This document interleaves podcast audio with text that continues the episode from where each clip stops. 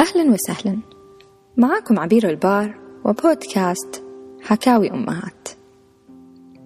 اليوم حتكلم عن أول أسبوعين بعد الولادة.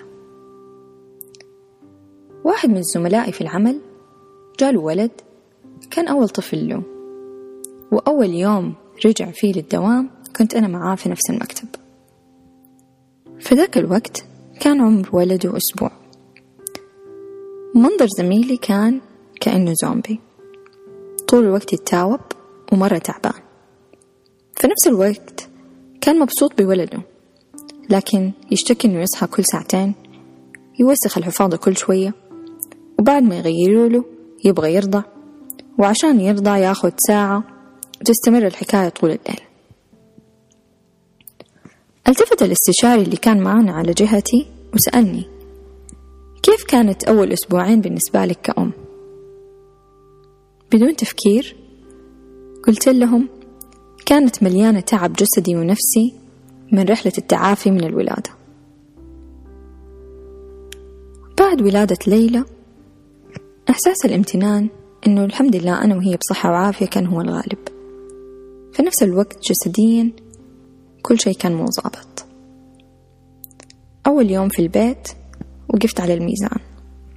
كنت نزلت سبعة كيلو من خمستاشر كيلو تقريبا زدتها فترة الحمل. لكن كل ما أطالع في المراية ما كنت شايفة إلا تشققات بطني والسواد اللي تحت عيني غير إنه لسه ملابسي ما تدخل فيا وهذا شيء طبيعي. دخول الحمام كان معاناة. تحكمي بعضلات الحوض كان إحساسه مرة غريب. كنت خايفة من ألم الخياطة وأثرها. وكنت آخذ المسكنات اللي وصفوا لي هي الدكاترة بانتظام عشان ما أبغى أحس بي ولا شيء. ما كنت أعرف إنه هذه الأدوية هتخليني نعسانة طول الوقت لأنه كانت أول مرة أجربها. لما كنت أصحى في الليل أحاول أرد على ليلى أنام على نفسي وأنا جالسة. ومرات من كتر ما أنا نعسانة أحاول أرضعها وأنا مسدوحة دحين لما أطالع ورا أقول ربنا ستر ما طاحت من يدي مرة أو نمت عليها وكتمتها. كانت مرات ماما تصحى من النوم تلاقيني نايمة وشايلتها تقوم تشيلها مني تحطها في سريرها وتصحيني عشان أنام أنا على السرير كمان. أول مرة نمت ثلاثة ساعات متواصلة على بطني بعد الولادة. صحيت نشيطة ومنتعشة كأني نمت ليلة كاملة. كل الحرقان وآلام الورك والظهر اللي كانت تتعبني وأنا حامل الحمد لله راحت. رجعت أعرف أتقلب تاني على السرير بدون ما أفكر ولا أحس. في نفس الوقت ده الشي كان يجيب لي الخوف. لما تغطس عيني أصحى مرات مفجوعة أدور على ليلى أتأكد إنها تتنفس وإنها نايمة وما فيها شيء. بعد ولادة نوران كان في أشياء أحسن وفي أشياء أسوأ. ما كان عندي خياطة فمرحلة التعافي الحمد لله كانت مرة أسهل. وما احتجت أستعمل أي مسكنات. وفي ذاك الوقت استوعبت إنها هي السبب إني أنا كنت طول الوقت نعسانة بعد ولادة ليلى. في المرة الثانية كنت متصالحة أكتر مع جسمي. كنت عارفة إنه التغييرات اللي أخذت تسع شهور عشان تصير ما حتروح في يوم وليلة ولا حتى أسبوع. فبدل ما أقيس وزني كل يوم كنت أقيس كل أسبوع من باب الفضول خاصة إني زدت عشرين كيلو في هذه المرة. الفرق الأساسي بين رجعتي للبيت في الولادتين إنه بعد نوران ماما كانت لسه ما جات من السعودية وزوجي كان لازم يرجع يداوم بعد يوم من رجعتي للبيت. كانت في خمسة أيام أنا وبابا لحالنا في البيت مع البنات والحمد لله إنه كان بابا معايا لأنه من غيره من جد ما أعرف إيش كنت عامل هو تقريبا كان متولي كل احتياجات ليلى. كل صباح زوجي يخرج للدوام في هذه الأيام الخمسة. أنا أجلس أبكي إنه كيف ما تقدر تجلس معاي وتسيب شغلك. وكنت أحاول ما أبين لماما لأنها هي كمان كانت بتحاول تقدم رحلتها وما قدرت.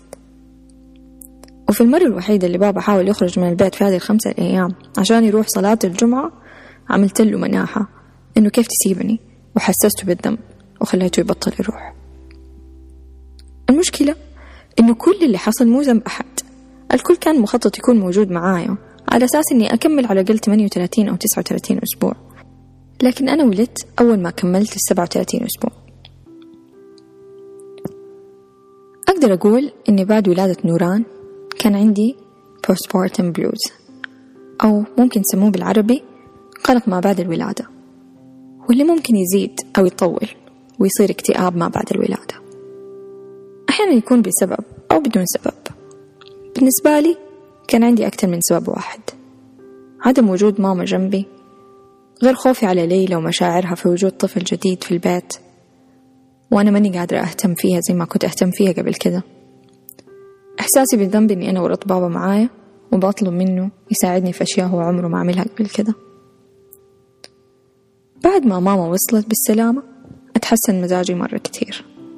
وبعدها كمان زوجي قدر ياخد إجازته والحمد لله الوضع تحسن أكثر وأكثر.